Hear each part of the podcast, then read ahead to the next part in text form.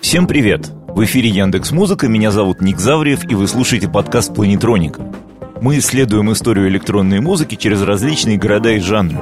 Сегодня мы отправляемся в американский город Детройт и разговаривать будем про различные вариации техно. Главная проблема с техно заключается в том, что с одной стороны все слышали этот термин, а с другой каждый как бы понимает под ним что-то свое. Словом техно довольно часто называют всю клубную электронику. То есть вот есть рок, есть там поп, а есть техно. То есть техно с точки зрения этих людей это и Afex Twin, и Fatboy Slim, и, например, Дэвид Гита. Об этих музыкантах мы подробно рассказываем в других выпусках планетроники. Строго говоря, это, конечно, неверно, потому что техно — это, в общем, довольно узкий подвид клубной электроники. Но если мы посмотрим, например, на рок, то там ситуация точно такая же. Например, сами рок-музыканты, вне зависимости от того, играют ли они гранж или, например, металл, часто называют свою музыку словом рок-н-ролл, хотя ничего общего с Чаком Берри она, в общем, не имеет. Ну вот, сегодня мы попробуем разобраться в том, что такое техно в узком смысле слова, ну и заодно разобраться, как оно возникло, как оно развивалось и как оно пришло к той имперской фазе, в которой он находится сейчас. Но для начала давайте поговорим о Детройте. Детройт вообще один из самых музыкальных американских городов, оттуда происходит много разных звезд, совершенно разных жанров. То есть это и панк-группа MC5, и Элис скажем, группа Electric Six или White Stripes современные. Но главная, наверное, музыкальная гордость Детройта, ну, разумеется, кроме техно, это лейбл Motown, который в какой-то момент, ну вот в 60-е и в 70-е, был, наверное, главным в мире издателем соула и такого вот соул-диска. Название Motown происходит от такого альтернативного названия Детройта. Motown — это город моторов, а Детройт, конечно, известен в первую очередь автопромышленностью. В 50-е Детройт был очень процветающим промышленным городом, в котором жило почти 2 миллиона человек, что по тем временам ну очень много. Но постепенно американский автопром шел на спад, потому что, с одной стороны, автоматизация приводила к тому, что людей нужно было меньше и начиналась безработица, а с другой стороны, в 70-е грохнул нефтяной кризис, и народ как-то активно стал переходить на более экономичные машины, а старые, соответственно, стали гораздо хуже покупать. Ну и вообще покупательная способность у людей ухудшилась. Медленно, но верно Детройт приходил в упадок. С одной стороны, народ уезжал в другие города, где была работа, другой стороны, в таком постепенно опустевающем центре ухудшалась криминальная обстановка, потому что безработная молодежь как-то, ну, в общем, пыталась себе добыть денег на пропитание, в том числе криминальным способом. Это приводило к тому, что из криминального центра народ стремился уехать в более благополучные пригороды, и народу в центре становилось еще меньше, то есть город еще сильнее пустел. В начале 80-х в одном из таких пригородов под названием Бельвиль жили трое друзей. Звали их Дерек Мэй, Кевин Сондерсон и Хуан Аткинс. Тут вообще история достойная Александра Дюма, то есть, например, когда Сондерсон и Мэй впервые познакомились, то они даже ухитрились подраться, причем здоровенный Сондерсон щупленького Мэя отправил в нокаут. Но, естественно, вскоре после этого они подружились, потому что их объединял один общий интерес. Это был, конечно же, интерес к музыке. Свежую музыку они черпали в основном из радио, а их главным гуру был ведущий, тщательно сохранявший свою анонимность, который называл себя Electrifying Mojo. Electrifying Mojo работал на одной из так называемых черных радиостанций, которые в основном крутили какой-то соул, ритм и блюз и тому подобную музыку. А он как раз делал такие эклектичные миксы, в которых, в общем, понемногу находилось место всему. И какому-то электро, типа Крафтверка Африки Бомбаты, и какой-то синтетической европейской музыки, типа там Depeche Mode или New Order, и электронному диску, в основном итальянскому, типа Джорджио Мородера или там группы Klein и MBO. Ну и, конечно же, футуристическому фанку Джорджа Клинтона и группы Funkadelic.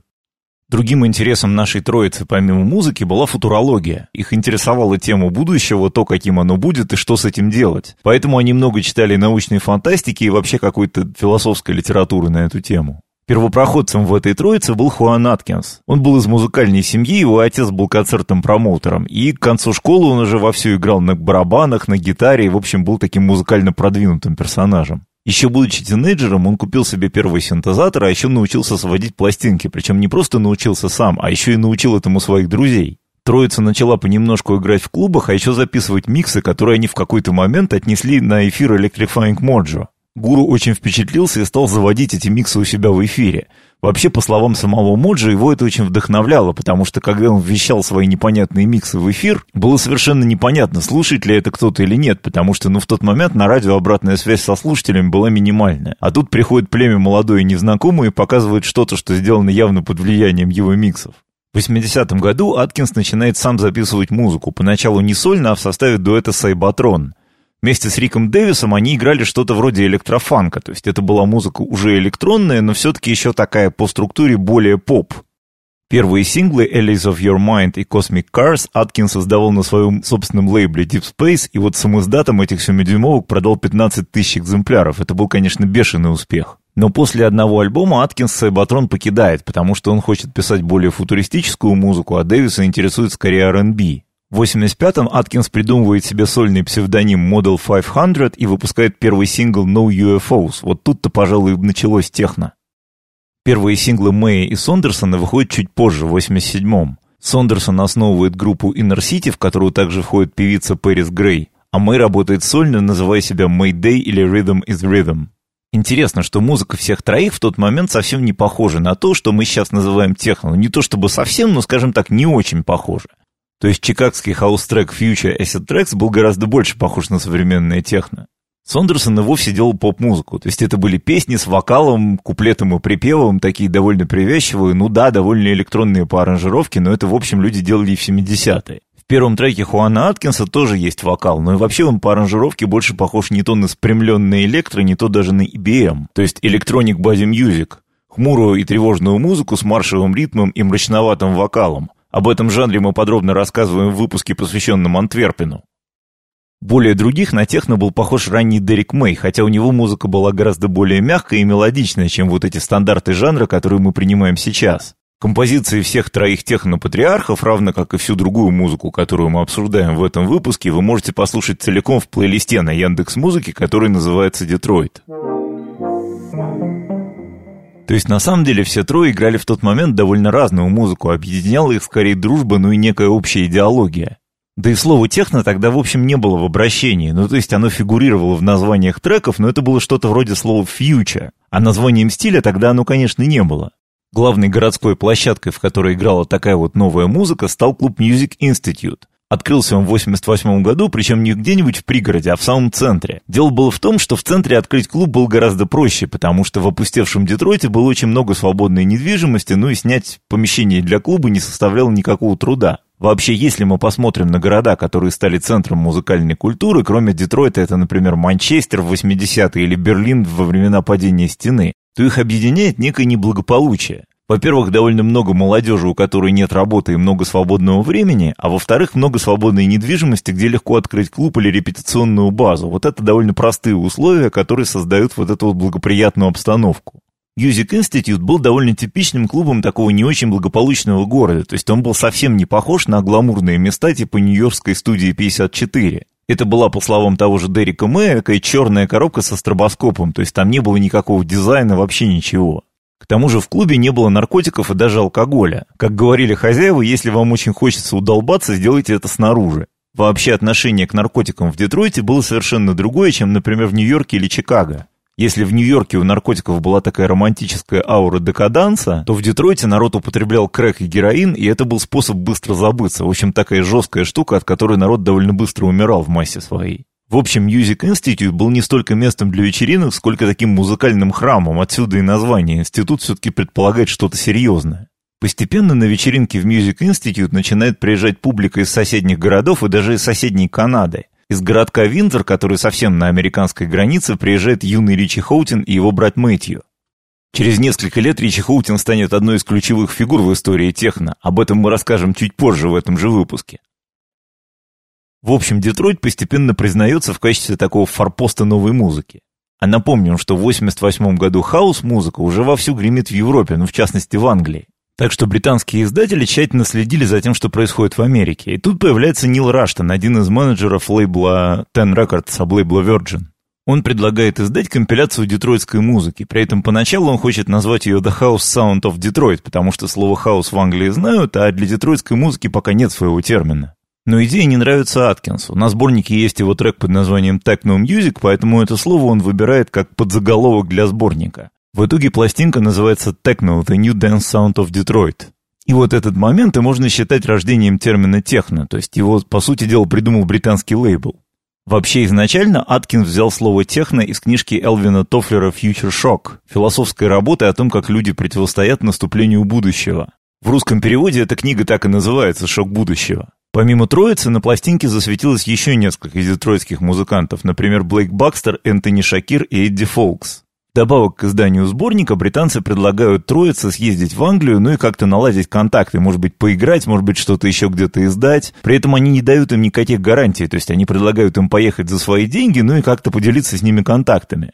Дерек Мэй признавался, что до последнего момента ехать не хотел, и его очень отговаривала мама, но в результате все трое решили таки отправиться через океан и там попытать счастье. Более всего в Европе преуспевает Сондерсон, он заключает контракт с Ten Records и выпускает со своим Inner City три альбома, которых продалось несколько миллионов. Но это все-таки, опять же, не совсем техно. Мэй и Аткинс много выступают в качестве диджеев, ну и вообще как-то налаживают контакты, причем не только в Англии, но и в Германии. Вообще, начиная с этой поездки, дела троицы пошли немножко врозь, то есть у каждого был какой-то свой план того, куда он хочет развиваться. Тем временем в Детройте показывает себя новое поколение. Здесь одной из ключевых фигур становится персонаж по имени Джефф Милс. В начале 80-х он работает радиодиджеем под псевдонимом The Wizard и как раз активно ставит пластинки сначала Сейбатрона, а потом Мэя Аткинса и Сондерсона. Помимо радио он много играет в клубах, но в общем становится таким знаковым персонажем, но именно в качестве диджея. В 89-м вместе с Майком Бэнксом, ну а потом еще к ним присоединится Роберт Худ, Джефф Милс создает Underground Resistance, творческую формацию, лейбл и музыкальную группу в одном лице. Главным идеологом здесь становится Майк Бэнкс. До этого Бэнкс уже успел отметиться на компиляции The New Dance Sound of Detroit, а еще раньше поиграть на басу в фан-группе Parliament, которая тоже для детройтского техно была очень важна. Underground Resistance — это объединение с идеологией, они проповедуют афрофутуризм. Ну, грубо говоря, они призывают черных американцев построить прекрасную Америку будущего, в которой не будет места расизму, социальному неравенству и прочим плохим вещам. Помимо прочего, Underground Resistance еще и очень левые и антикорпоративные. То есть, если Мэй и Сондерсон всячески поддерживали идею подписаться к мейджорам, чтобы их услышало как можно больше народу, то Underground Resistance, напротив, с мейджорами работать нарочито отказывались. Они были такими воинствующими борцами, их эстетика в чем-то напоминала эстетику группы Public Enemy. Они же первыми сделали из своей группы такой большой бренд. У них был логотип, вообще такая яркая визуальная эстетика. Они даже продавали футболки в большом количестве. Ну и делают это и поныне.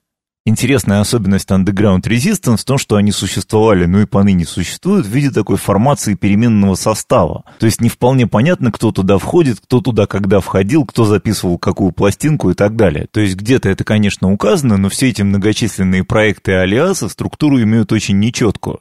Что же касается музыки, то звучали они очень по-разному, но и совсем не так жестко, как можно было бы с такой идеологией.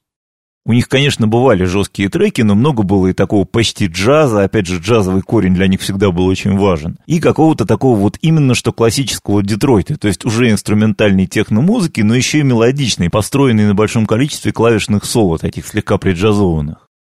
Еще одной важной фигурой второй волны детройтского техно становится Карл Крейг. Он выпускает пластинки под именами Paperclip People, Psyche и BFC. Следующий важный этап в развитии техно случится уже в Европе, а там в ноябре 89-го падает Берлинская стена. И в городе начинается рейф-лихорадка, к которой радостно присоединяется публика из ГДР. И если в Англии техно глобально скорее не пошло, то в Германии оно пошло прям-таки на ура.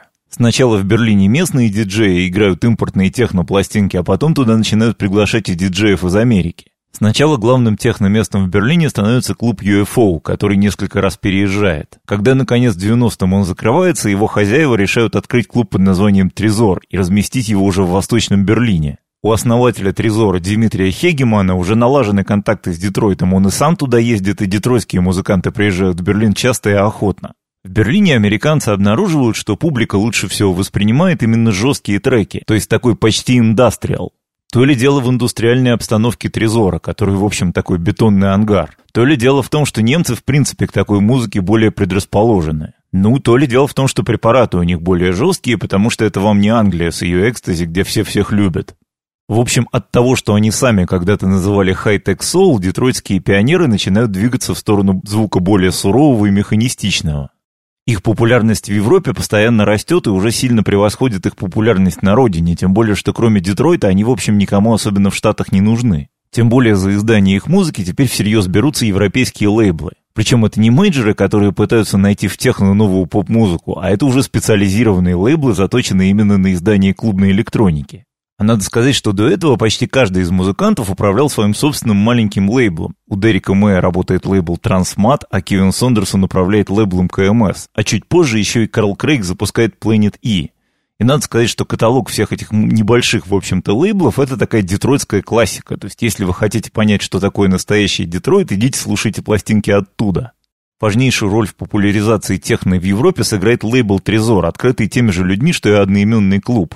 Первые же годы своего существования «Трезор» выпустит пластинки Джеффа Милса, Underground Resistance, Блейка Бакстера, Хуана Аткинса и многих других. Причем именно Трезор, наверное, стоит винить в кавычках за создание вот этого канона техно как такой довольно жесткой клубной репетативной музыки.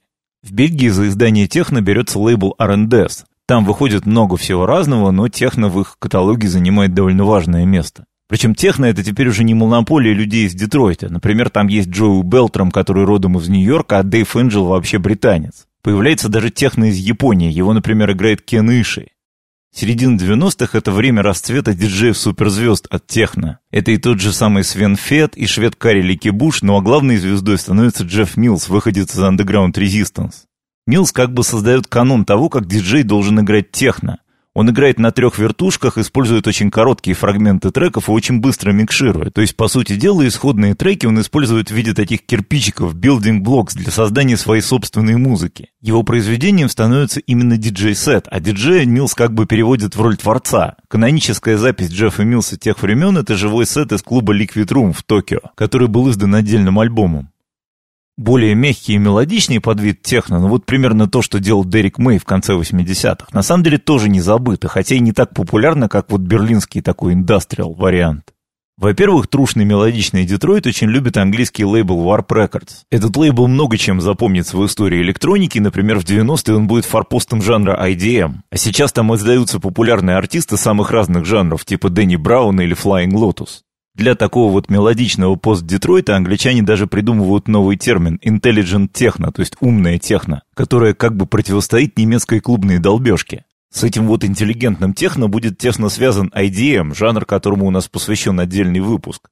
Ну и вот лейбл Warp Records становится одной из самых важных площадок для издания такой музыки. Одной из главных звезд нового поколения детройтских музыкантов становится Кенни Ларкин. Он как бы подхватывает знамя детройтских традиций в тот момент, когда троица патриархов двигается в сторону более жесткого звука.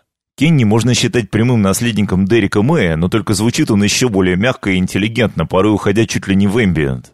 Среди англичан идею мелодичного техно развивает в первую очередь дуэт Beat который тоже издается на варпе. А среди немцев дуэт Sun Electric, который подписан на бельгийский лейбл R&S. Их треки вы также сможете послушать в плейлисте к нашему выпуску, который называется «Детройт».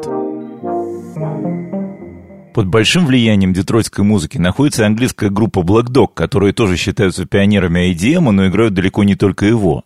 Среди американских музыкантов самым ярким продолжателем идей Дерека Мэя, ну и вообще вот этого вот мелодичного, интеллигентного детройтского техно, становится Джон Белтран. Не путайте его, пожалуйста, с Джоуи Белтрамом. Джон Белтран тоже родом из штата Мичиган, ну то есть неподалеку от Детройта, и считается протеже Карла Крейга. Издает пластинки Белтран в основном в Европе, на R&S или на лондонском лейбле Peace Frog, где тоже любят Детройт. А его звучание — это прямо эталон мягкости. Он добавляет туда и джаза, и каких-то элементов латиноамериканской музыки. К тому же Белтран просто выдающийся мелодист, что для техно большая редкость. Но более популярны, конечно же, все-таки менее мелодичные и, наоборот, более механистичные варианты техно. К середине 90-х окончательно обретает свои очертания минимум. Минимал техно, во-первых, используется минимум звуков, то есть буквально драм-машины и, может быть, один синтезатор. Во-вторых, эти треки минимально меняются по ходу дела, то есть в них практически нет какого-то сюжетного развития. Изменения за 10 минут могут быть буквально микроскопическими, и это роднит минимал техно с таким академическим минимализмом, то есть с музыкой того же Стива Райха. Крестным отцом Minimal Techno считается Роберт Худ, тоже человек из детройтской тусовки и выходец из Underground Resistance. Он много сотрудничает с детройтскими музыкантами типа того же Джеффа Милса или Мэд Майка и руководит собственным лейблом Implant, где тоже издается в основном Minimal. Его альбом Internal Empire, который вышел в 94 году на Трезоре, становится системообразующей пластинкой для жанра. Трек оттуда под названием «Минус» есть в плейлисте к нашему выпуску. Это тот случай, когда композицию нужно слушать именно целиком. А самые, пожалуй, интересные минимум пластинки записывал Ричи Хоутин со своим проектом Man, а издавал его британский лейбл Новый Мьют, саблейбл Mute Records, ну где выходил, например, Депешмот. На альбоме Recycle Plastic Хоутин взял классический набор инструментов, то есть драм-машину Roland TR-909 и бас-станцию Roland TB-303, и записал из этого такую эталонную минимал-пластинку с длинными треками, которые очень медленно развиваются, но при этом там такой очень чистый и очень глубокий звук. С альбомом Plastic Man Sheet One, то есть первый лист, связана отличная история. Его передняя обложка, на которой изображено лого пластикмена, такой, собственно, пластиковый человечек, перфорирована так, что ее можно нехитрыми движениями разделить на маленькие квадратики, такие марочки. Это, конечно, намек на марочки, в которых распространялся наркотик ЛСД. Ну и, конечно же, первое, что делали фанаты Пластикмена, купив этот альбом, это они разрывали обложку и клали эти марочки под язык. Эффекта, естественно, не было. Но даже сейчас, если попытаться купить оригинальный CD на Discogs маркете, будет много копий, у которых нет передней обложки. Видимо, вот с ней произошло ровно это. Хоутин же откроет и собственный лейбл «Минус», на котором тоже будет выходить минимал техно. А вообще этот жанр очень полюбят немцы. Например, на лейбле «Компакт» выйдет довольно много минимал пластинок. Году к 97-му техно в Европе превращается в такой клубный мейнстрим. Ну, то есть оно не собирает гигантские аудитории, но в таких больших клубах играет регулярно. Ну, на самом деле, примерно как сейчас. На техно переключаются многие из артистов и диджеев, которые играли транс, ну, вроде того же Свена Фета в Германии или Карла Кокса в Англии. Техно играют шведы, голландцы, японцы, ирландцы. В общем, это окончательно перестает быть чисто американским делом. Немцы же совершили еще одну важную инновацию в техно и придумали даб-техно, которая вот до сих пор очень популярна. Дело было в середине 90-х, ну опять же в Берлине. Еще в конце 80-х в Кройцберге откроется небольшой рекорд-шоп под названием Hardwax. Его босс Марк Эрнестус был таким заядлым коллекционером, и любил он как раз с одной стороны всякую новую электронику, но вот в том числе и техно, а с другой стороны он любил даб и вообще музыку с Ямайки. На этой почве он подружился с музыкантом Морицем фон Освальдом. Он начинал еще в 80-е, играл на перкуссии в группе Пале Шамбур, в которой переиграла половина немецких электронщиков, мне кажется. А в начале 90-х он занялся техно и даже немножко поиграл вместе с Хуаном Маткинсом в проекте 3MB. В 93-м Морец фон Освальд и Марк Эрнестус создают Basic Channel. Тоже вот как и Underground Resistance, это был одновременно и лейбл, и музыкальный проект, и такой комьюнити. Играют они как бы тоже техно, но звук у них очень не похож на все остальное, что происходит в жанре в этот момент. Во-первых, музыка у них довольно медленная, то есть для танцев она не очень пригодна, скорее под нее хочется так ритмично двигать головой. Во-вторых, они любят глухой и грязный звук. Все это как будто бы играет с запиленной пластинки, то есть они намеренно добиваются грязи. И в-третьих, центральным элементом в их музыке становится эхо, такое долгое, глубокое и гулкое. Неторопливый грув и любовь к эху они заимствуют как раз из ямайской музыки, из даба и регги. Они записывают техно, но делают это так, как если бы его записывали ямайские продюсеры 70-х, типа Кинга Табби или Ли Перри. Помимо инструментальных треков, они много экспериментируют с вокалом. Их штатным вокалистом становится уроженец острова Доминика Пол Сент-Хилер, который называет себя Tikiman. Популярность даб-техно набирает, ну, примерно со скоростью ямайского даба, то есть очень медленно. Несколько лет даб-техно остается таким чисто берлинским культом, а записывают его, ну, практически только клиенты лейбла Basic Channel. Basic Channel в 95 году сменяет преемник Chain Reaction, который открывают те же самые люди. Оба лейбла отличает еще и визуальная эстетика. Пластинки выходят с серыми яблоками цвета потертого металла, а альбомы и компиляции на CD в самом деле пакуются в жестяные коробки. Но к концу 90-х их влияние начинает все-таки распределяться за пределы этого локального культа. Очень похожую по духу пластинку записывает, например, Plastic Man, она называется Consumed. На его же лейбле выходит пластинка детройтского музыканта Теорем, а в начале нулевых жанр распространяется в Северную Европу. Открывается, например, датский лейбл Echo Chord, и исландский музыкант Ягия тоже выпускает пластинку, которая звучит абсолютно как даб-техно. При этом даб-техно в его исполнении, оно как бы более амбиентное и более мелодичное. Вместо гулких аккордов в нем есть такие красивые раскатистые струнные. Наконец, в середине нулевых дабтехно окончательно возвращается в Детройт. Открывается лейбл Echo Space, и детройтский музыкант Род Модел становится самой яркой фигурой на этой сцене. Сейчас он один из самых влиятельных технопродюсеров в мире и издает пластинки, например, под именем Deep Court. Главная заслуга создателей дабтехно еще и в том, что они окончательно вывели техно из чисто клубной музыки в домашнюю. Эта музыка распространяется альбомами и предназначается исключительно для внимательного прослушивания. В клубах ее играть практически невозможно. Ну, то есть, если и можно, то в формате концертов, когда народ стоит и слушает. Но зато даб-техно таким образом оказывается в поле альбомной музыки, то есть на нее, например, пишутся рецензии в тех же изданиях, которые пишут про поп и рок. Ну, типа там Pitchfork или Quietus. На другом полюсе относительно даб-техно располагается так называемый шранц. Это уже почти хардкор, то есть версия техно максимально жесткая и максимально быстрая. Шранц появляется в конце 90-х, а популярность набирает примерно на рубеже веков, ну и в первой половине нулевых. Его создателем становится диджей-музыкант и радиоведущий Крис Либинг. Нечто похожее делает и чикагский диджей Раш, но и в Голландии тоже очень любят такую тяжелую музыку. Шранц — это, конечно, супер андеграундная музыка, в том смысле, что ее не любят ни пресса, ни какие-то большие фестивали. Он существует как бы отдельной субкультурой. При этом шранс мероприятия, часто бесплатные и нелегальные, собирают огромную аудиторию, по несколько тысяч человек. В России главным адептом жесткого технозвука становится Виктор Строганов, он же диджей-фашист. В какой-то момент он становится чуть ли не самым популярным диджеем страны, и рейвы с его участием собирают тысячи людей. Но все-таки середину двухтысячных мы в первую очередь связываем с Minimal техно, которая стала еще более популярной, чем в 90-е. Минимал же породит и новых суперзвезд, например, Рикардо Вильялобоса, этнического чилийца, живущего в Берлине. Собственные пластинки Вильялобос будет издавать в Германии на лейблах Перлон и Playhouse, тоже очень важных для минимал техно, но гораздо более популярен он будет в качестве диджея. С минимал техно связан тотальный переход на цифру. Эту музыку и записывать будут скорее на компьютерах, чем на каких-то аналоговых инструментах. И играть будут уже не с пластинок, а с цифры. В моду войдет устройство под названием Serato Scratch – это, по сути дела, компьютер с треками и две пластинки, на которых записана не музыка, а тайм-коды, которые передаются этому устройству. То есть вы как будто играете с винила, визуально это выглядит так, как будто вы сводите пластинки, но пластинок у вас не сумка, а всего две, а вся музыка на самом деле находится на цифре в компьютере. Соответственно, и распространяется эта музыка теперь не на пластинках, а через интернет. С середины нулевых начинается слава онлайн-магазина Bitport, такого главного онлайн-супермаркета для диджеев.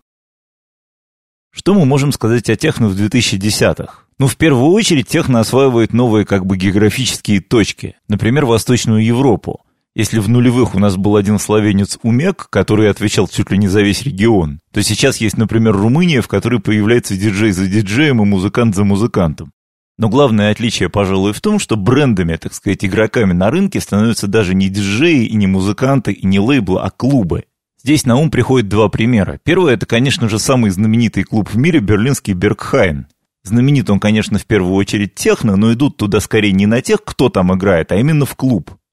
Сейчас Бергхайн – это такая популярная достопримечательность. То есть все едут в Берлин как бы с тем, чтобы пойти на вечеринку, причем не куда-нибудь, а именно в Бергхайн. Соответственно, у местных Бергхайн уже вызывает некое отторжение. Нет, вот туда мы не пойдем, потому что это клуб для туристов. Такая же история, кстати, происходит, например, в Лондоне с клубом «Фабрик». Ну и второй пример, наверное, еще более яркий, как раз который иллюстрирует обе тенденции, и клубы как бренды, и новую географию. Это тбилисский клуб «Басиане».